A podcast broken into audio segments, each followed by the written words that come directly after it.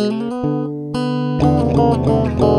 and welcome to Bad Songwriter Podcast. I'm your host, Anna Holmquist. We're here today with Emily Jane Powers. Hey. Hi. How's it going? Good. Uh, we were just talking about how sweaty we both are. Mm-hmm. It's a hot weekend here in Chicago finally after rain and floods and... The locusts will come like next week. yeah. yeah. Right. Yes. Can't wait for that. Um, just waiting for all of the different biblical plagues to hit us. Uh, along with the pandemic, we also definitely need bugs. Kill, what, killer wasps was the one thing? I don't know. Uh, Who knows? Yes. Yes. But we're here to talk about bad songs, yeah. not the end of the world. So, so we'll do that. When did you first start writing music? I started playing... Uh, my first instrument's the violin. I started playing the violin in fourth grade. We had to, like, choose an instrument, um, and that's the instrument I chose. And then I started playing guitar in, like, eighth grade. And I think I started, like, formally writing songs, I'd say eighth grade, ninth grade. And by songs, it's very loose. It's a loose idea yeah. of what a song is or could be. What what were they like? I mean, a lot of them were just me mimicking other songs, like in the very beginning. So catching on to something that I liked that someone was doing and just trying to do that in my own way. Um, I think that that's like right. very developmentally appropriate at that time period. I think I just mostly liked sounds in general. Um, so then I would just experiment with different ways that things could be put together and mostly traditional ways, um, like forming mm-hmm. a band and stuff like that. Yeah, I'd say that a lot of my early music was very much, here's this thing that I love and I want to do that. What kind of stuff were you mimicking? Like which artists or things? I don't know exactly. I mean, I did a lot of like singing in the mirror to like songs. Uh-huh. That's kind of like, that's like the first part of doing any type of like mimicking music. Um, And then I, because I played violin first, pretty much anything that had violin in it, I was attracted to. The first band that I really, really loved was the Goo Goo Dolls. And I just didn't know quite how to do it, but I tried. So, uh-huh. I don't know, like strumming the guitar really loud and doing the... Uh. um, you know, a lot of voices that really weren't my own. I mean, I definitely played with more masculine and feminine voices at different times in my life. I definitely developed more of like a a twee voice in my teen and uh, early twenties. It was pretty predominant. Yeah, yeah I think I I think I found my voice eventually, but I think it was a lot of yeah mimicking for sure. But nothing, yeah, but nothing I, th- I did sounded like the Goo Goo Dolls. I just say that as like a reference point, just because they were the first like rock band that I loved. That was like my own and not my parents', and they had such a large back catalog that I felt like I had like discovered something really special. It was like my thing. That's great. That's that's super sweet.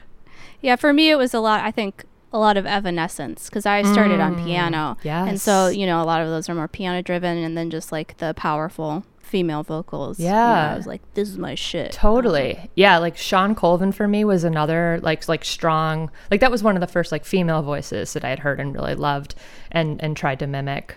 But yeah, when you find something that feel like the way you said like powerful, like that's that's mm-hmm. what made me think of Sean Colvin, because I felt that whenever I listened to some of her music. Okay, so we have some tracks here to listen to. Oh no, today. Yeah, we do. um, so. I tried to choose some of like the earliest, earliest recorded music that I have. And actually when when we were talking about doing this, I, not only because we're in a pandemic and I have a lot more time than usual, but because I'd been wanting to sort of catalog all of my stuff. And one of the things we're going to listen to was recorded on a cassette tape, but it was recorded through a process of like recording something and then putting it in the stereo and then recording it again on my isolated handheld cassette tape. So that was like my first multi-tracking experience, um and so we would then like create loops. Um that's one of the awful things we're gonna listen to. Um great. This song, I don't know, yeah, should we just listen to it? Yeah. Oh, is this the two thousand two one? Yes, so this is two thousand two. The song is called formally called Tro to the Out Out.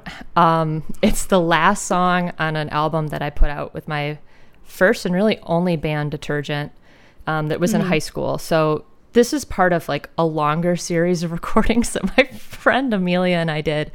We called it acoustic techno, which was uh-huh. this process of like doing multi-tracking but not having anything other than your stereo system and a handheld. It's horrendous. Um, Great. And we're going to listen to it. Great. Um, okay.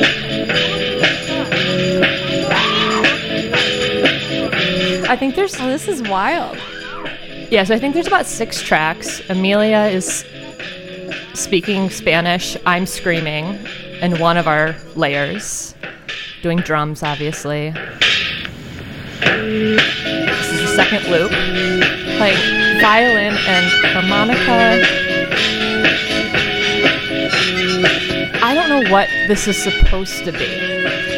Like when we were talking about like mimicking things, I don't know what, I don't know where this is coming from, but I think it, we were just fascinated with the sounds.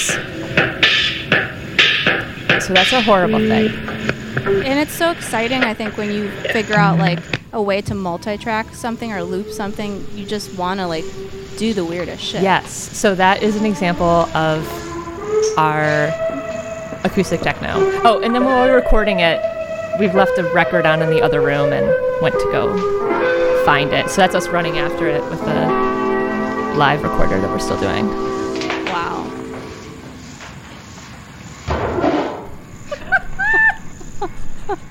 Uh, well, that's something else. Well, that's it. Yeah, that's my first song. Um, and again, I have, I mean, I probably have like an hour of stuff like that that we did that was just, and it didn't make any sense. And I mean, mm-hmm. it made sense to us because it was exciting. We were making sounds, but it was like a very loose structure of, of music. Oh my God. That's wonderful. I can't believe we just listened to that. Sorry. We did. It's it's over. It's over. We it is it. over. I mean, yeah, it was like a minute. Yeah, so Amelia, I keep referencing my friend Amelia. She was in the band that, um, my first band, we still are very close. We we were like, we made a lot of music together. Um, the drummer in the band, we made like actual songs, which we can listen to, um, that make a little bit more coherent sense with what's traditionally thought of as music. All right, what's what's the next one you want to listen yeah, to? Yeah, so the next one I think is a little bit more, this is a little bit more of like the actual songs that we wrote, again, that are a little bit more traditional sounding. So we're going to listen to Sean Connery. Um, I shortened it just a little bit for our listening experience, um, because mm. you'll get the idea. But the band that I had... We were influenced, I think, a lot by the White Stripes. The White Stripes was really big. I grew up in Michigan. It sounds nothing like the White Stripes, though, I have to say. I don't know why I thought that was relevant, but um, this is kind of like our surf song. It's called Sean Connery.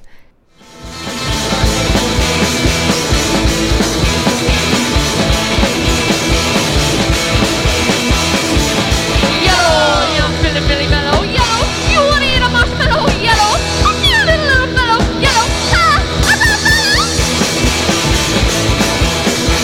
It's pretty repetitive. You yeah. get the idea. Um, but we were like a rock band. We like wanted to play loud rock music. Actually, totally. We wanted to play roll music. We wanted to like take the rock, the roll, and the rock and roll and exaggerate that part of it. Uh-huh. Again, I'm saying things that make sense to me but don't make sense out of context. Right. I love that idea. It was a little high concept for... a bunch of sixteen year olds. I mean, that's what you got to be really serious about it, right? When you're sixteen, you have to have some grand concept. Oh yeah, we were very. I feel like I feel like I had that kind of stuff too, and now I'm just like, I want to write a pop song that's catchy, you know? Yep. Yep.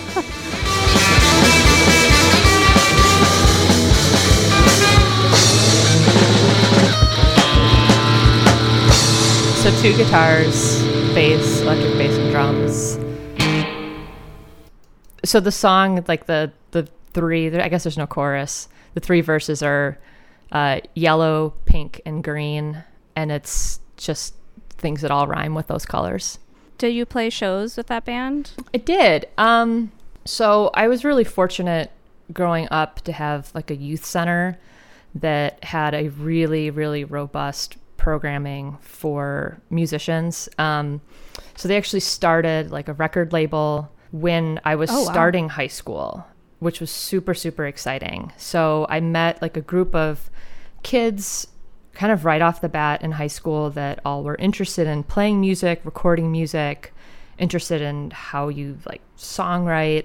So that was like a continual program that they did. They had a lot of like summer programming, but then they had concerts where like larger national touring acts would play. So like kids would have the opportunity to open for like Of Montreal and Moldy Peaches and All Girl Summer Fun mm-hmm. Band, like a lot of bands that were uh, popular at the time. So that that was that was really, really exciting. So the record label that they started also had a studio, so we would play shows at the youth center. That's great. Yeah, it was really it was really fun. It was like a really fun time to to, to be a kid there. Yeah, I I mean the, the there were a ton of high school bands during that time period at my high school and other high schools in the area. And so it was a really, really supportive environment to to grow up. Yeah, there was a lot of ska at the time. We didn't quite fit in with some of the other bands.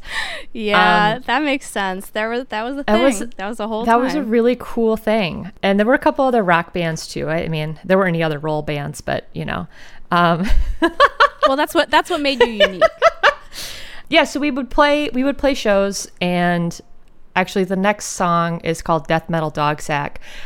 This sounds like we were a joke band. We did have some serious songs, but I guess I'm showing you the most extreme cases of them. But our live show right. was pretty special. We would play Sean Connery and Death Metal Dog Sack like back to back, and they would be the last two songs we would play in the set, and Death Metal Dog Sack would uh, end with us all beating each other up on stage. We would have like hockey gloves. It was very like performance art. Death Metal Dog Sack was inspired by a...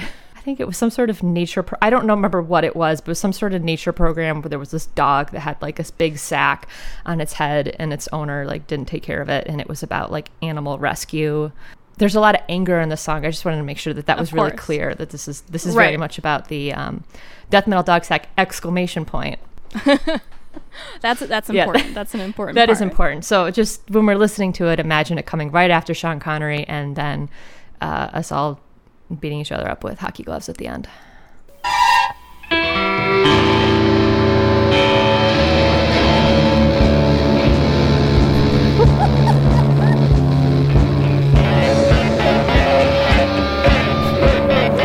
It's like a megaphone, right? You have to have that.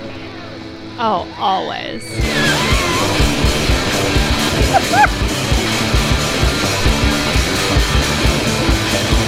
I'm gonna get out of here! I can't believe the owner left in that way! Ah! And then we would, this is where the gloves come on, the helmets uh-huh. come on. I mean, we didn't really know about the Who at that point, but just imagine us trashing the place.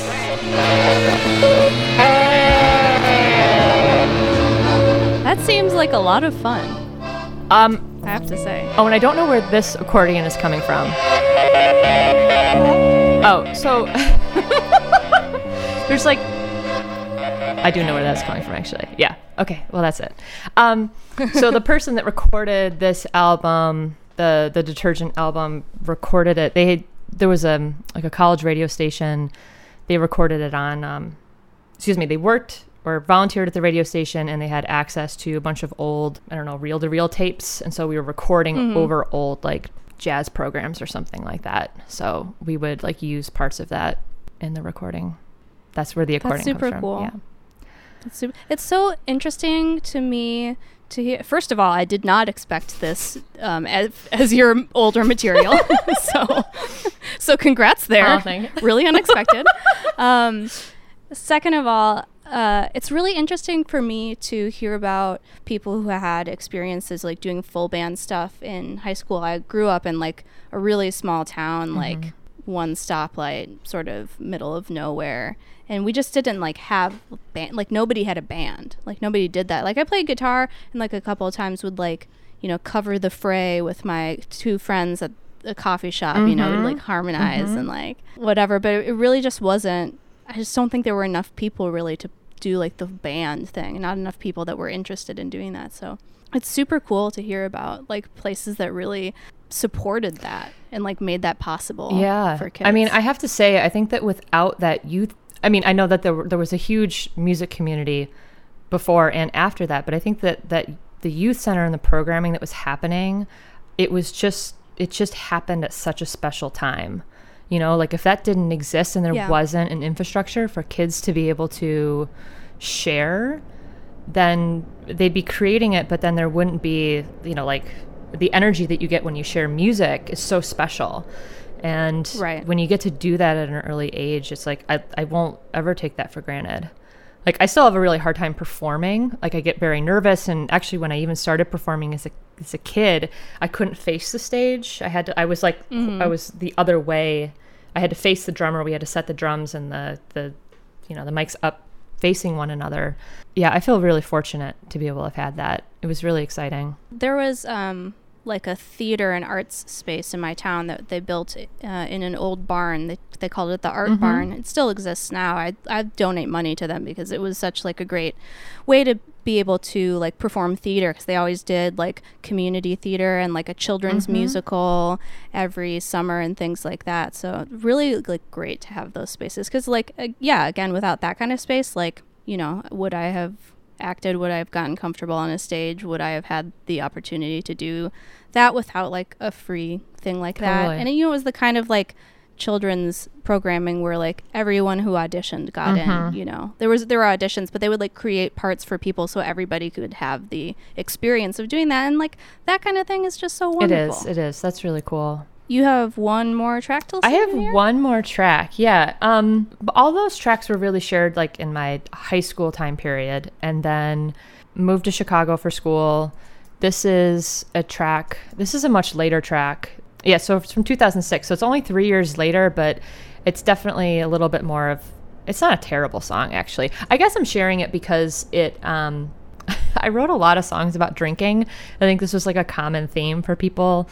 Um, maybe at the age that I wrote this at. I guess I, yeah, let's listen to it. Let's just listen to it.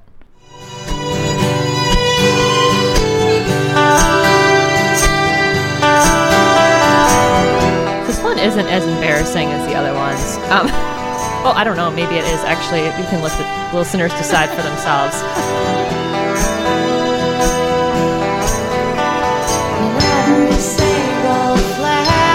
A little bit more of that like twee voice, right? It's like For still sure. using the violin. Clear, but we are... Feels a little bit more referential to stuff that was happening in southeastern Michigan at the time. Saturday Looks Good to Me was a huge influence on me. This might be a little bit too obvious that they were a huge influence on me.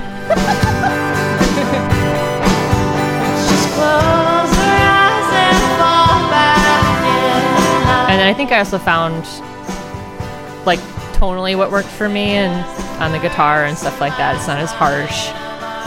I'm not, yeah. it's not like a, I'm not writing about injured animals. Right now, at least I'm not. Right. Definitely hear that like Zooey Deschanel, She and Him voice. And I really wanted to shred at this time, but I just couldn't quite do it. Also, if I had just like done a couple more takes, this would have sounded so much better. That's okay. Sometimes you just don't have the patience oh, for that. Oh, you know? No, so impulsive. So it's just like in everything. Everything that I recorded had to be shared.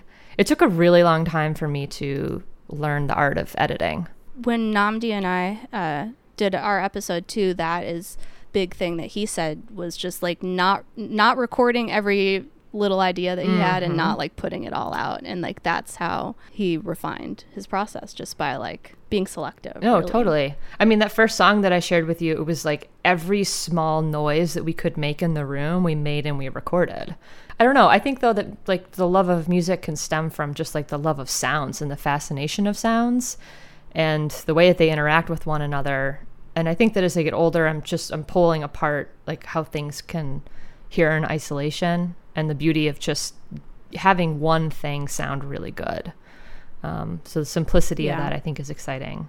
I think the challenge in that is also making like that singular voice, though, still sound as urgent as the flood of all the sounds that you would want to have had when you were younger. Do you find generally now, and maybe this has changed over mm-hmm. the years, I'd love to hear about it, but do you find that you start with the sounds and the idea of the kind of sound that you want to make, or do you start with lyrics, or does it change depending on the day? Uh, it starts with a m- mood, I would say. It's like something that I want to convey or process, and it, it always starts with a sound. It always starts with the tone of the guitar, whatever instrument that I have.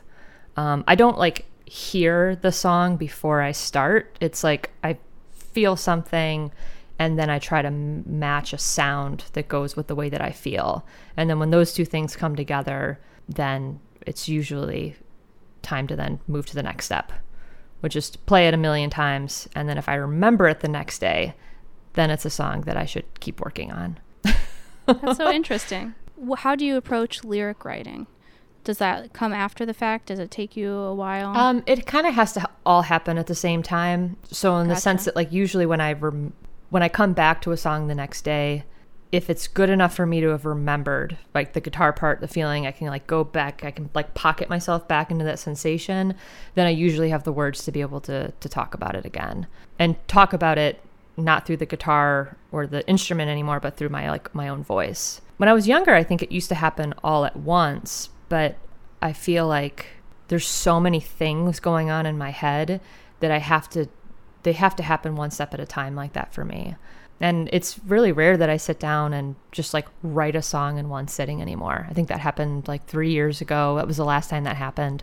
I think with the intentionality of trying to be more selective of what I'm using with the instrumentation and making sure that the lyrics match up with that, everything just takes a little bit more time. Yeah, I think that that's, thinking about that now, I think that's true for me as well. Or even if it does happen that I write a full song, like verses and choruses, maybe sometimes I really like the chorus, but the verse is more just a placeholder or doesn't really like measure up to the quality of the chorus. So instead of just like recording it as is or being like, this is the song, I'll hold on to it for a while. And then if I find another verse that works better with it, another like idea that works better with like the chorus that I like the best, then I'm like, okay, well, I can I can like Frankenstein that and mash that totally. together. And then it just like raises the quality of the song instead of being like, well, that's good enough. This like fits enough with the piece that I really yeah. like.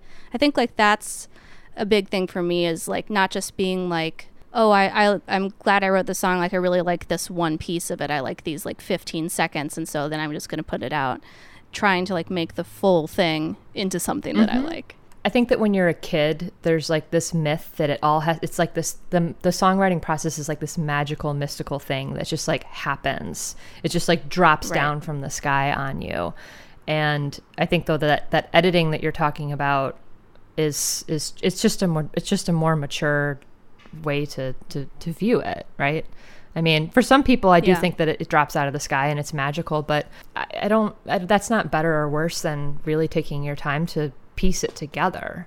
It's yeah. like, it's like, you know, it's like the idea that you have to be damaged or sad to write music or to make art exactly. or that uh, art made by damaged, sad people or people experiencing a crisis is better. It's like everyone's voice is just as valid at any point, you know?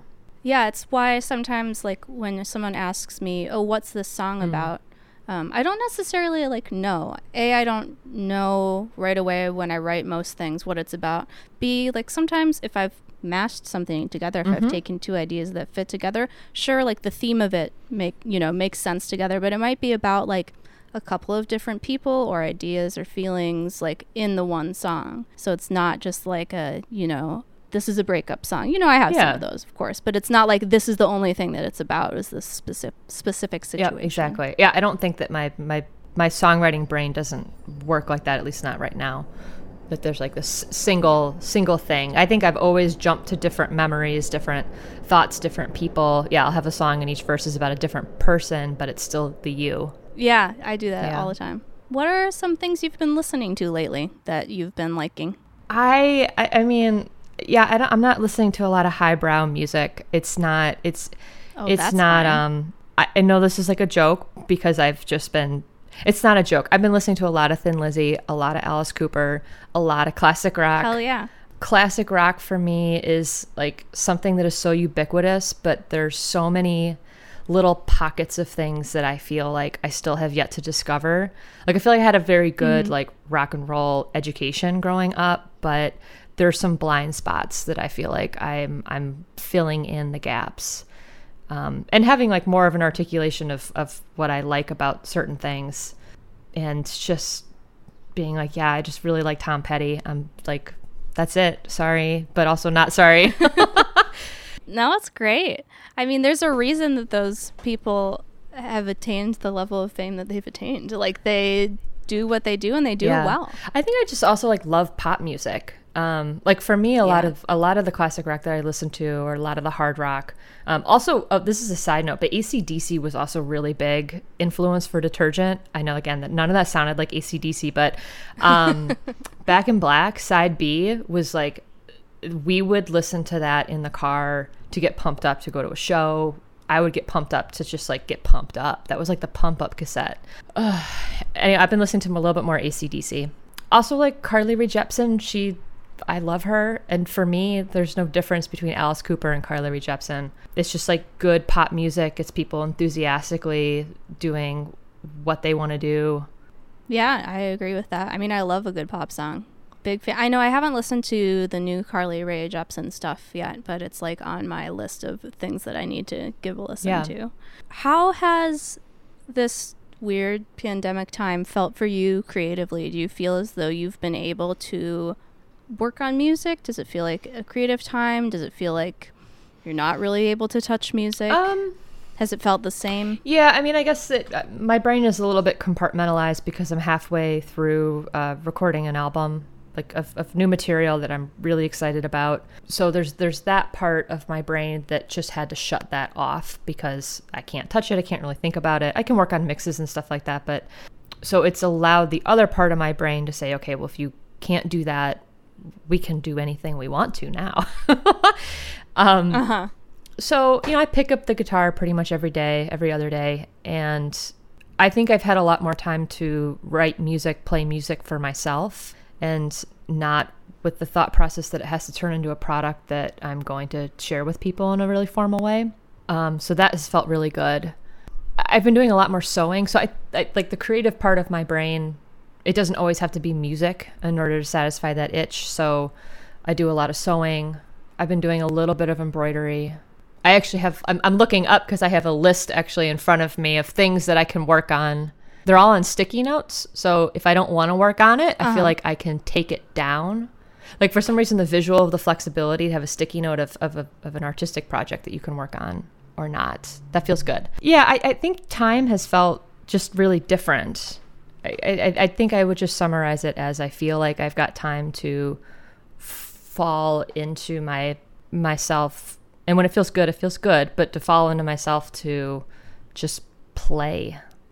Yeah, not be so product oriented. Just have it be fun. I think that's a great idea. I mean, it's given certainly given me time to just like, yeah, work on new stuff and, and plan things out in a way that maybe before I would have felt too busy mm-hmm. to plan out. Esther put out um, a record at the end yeah. of March, and I was hoping to already have started recording the next one, but obviously that's not happening. But instead I was able to take some time and like make a lot of demos and make a spreadsheet of songs and just send a bunch of songs to my band and be like, take your time, listen to these. Why don't we pick the best ones and the ones we feel like will work best for a full band? And, you know, then we can narrow it down and decide what we want to take in the studio. And, you know, doing a lot more planning work where it's not as though I didn't plan the mm-hmm. last album. Oh, no, we no, planned no, yeah. it. But, you know, just like being able to take that time and not feeling as though there's like a tight timeline in which like we need to release new music or will be irrelevant or whatever. Yes. It just feels like we can just enjoy the process, which is really like what it's all about. Like, I obviously miss playing shows and going to shows a lot, but like I really just miss practice too, you know. Six-piece band, we can't practice. I just like miss like being at like our silly practice and hanging out with my friends and playing music and trying something weird yep. and like, what if we did this song and this crazy time signature and then it's dumb and then we laugh about it, you yep. know. I, I I really miss our band practices divulging into Dave Matthews Band just jams. Like, that's like that's, you know. But it, what you said about like the the relevancy thing, I think is so interesting. I think there's a lot of like anxiety that musicians sometimes have related to that relevancy, which to me, I think sort of lines up with what I was saying, that everything has to be product oriented, right? When you're sharing your art at a certain point, that it becomes, right, that product, and then you start thinking about the audience and all that kind of stuff. Um, and it's not like I like make money. This is not my profession. Like, to say that about my music is a ridiculous statement, but I, you know, those are just things that I think a lot of people think about when we, when we share music. It's a vulnerable space to be in. But I think that a lot of this time has given me the freedom to say, well, I can share my music in any way that I want, and relevancy is loose and intangible right now. And I want to sort of right. not have every action that I do try to maximize something or optimize, you know, it's like whatever. Yeah, and I think it just shows, sadly, weirdly, this time shows how much things can change very quickly, and change what relevancy means, and change what it means to be a musician. And like, you mm-hmm. know, you just can't, like, you can have a plan, and you can plan life all you want, and then a pandemic mm-hmm. happens, and it just really, it, yeah, you just can't be too tied to like a certain way no. to do it. You know, that's obviously scary and awful. And for musicians who were making their whole living by touring, I, it's yeah, terrible, yeah. you know. That but. part of it is really, I, I I feel for people that have had, you know, their livelihood upended. It also just goes to show that, like, the model for how, like, the model for music is fucked. Like, under capitalism, like, the model that we have for music is not, like, paying people what they're worth. It's not paying people a living wage. Um, it's, like, set, setting so much of that on touring, which is not always possible and not always yeah. sustainable. Clearly, you know, and it, it just goes to show that, like, all right, we have to, like, the model has to change. Like, the streaming services where people are getting like zero point zero zero zero zero zero zero one percent of a cent per stream is not like a way to make yeah. money. I guess my hope is that there can be some positive change, not only in the music industry, but like in the world, because of mm-hmm. this, that that people can collectively take a look at what has happened and be like, all right, well, we need, this needs to change somehow in the future. I don't know what that looks like, and I don't know if it'll necessarily happen, but we can, we can hope. This is a terrible time in the world, but like maybe there can be some sort of silver lining for some change for how life can be better in the future. Yeah, I think I keep trying to think about, you know, there's certain things where I pine for things to, you know, go back to the way they were, quote unquote, and some of that's just social interactions, right. but I I, I feel like that I have to get out of that mindset, is that it's just, well, what is it going to look like moving forward? You know, like just that mindset, like that shift in my mindset, I think has to be related to not only how I work, but also with music, with, with everything, you know, like what do we want it to look like? And then how can we try to make that happen? Well, thank you so much for being thank on the you. podcast. This was really fun. This was actually like the most like stimulating thing I've done since last time I talked to someone about music. Which I guess was like a couple weeks ago, but man, I don't even remember what I've done between then and now. Yeah, I gotta say I'm very grateful to have this podcast and be able to do it remotely, because I, I love talking about music. I love I love yeah. doing this, uh, and like ta- I like talking to different people. Yeah, this is really fun. This uh, is really fun. I love listening to the podcast. It's um, it's really fun. Yeah. Oh, thank you, thank you so much, uh, and thank you everybody for listening. Bye.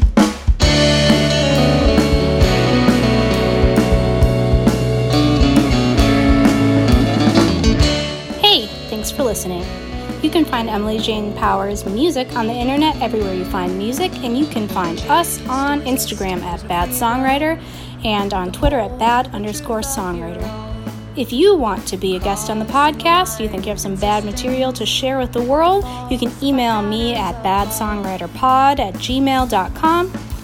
And if you're enjoying the show, please rate, review, subscribe, follow, send it to a friend, post about it on social media. It really helps us out. All right, thanks. Bye.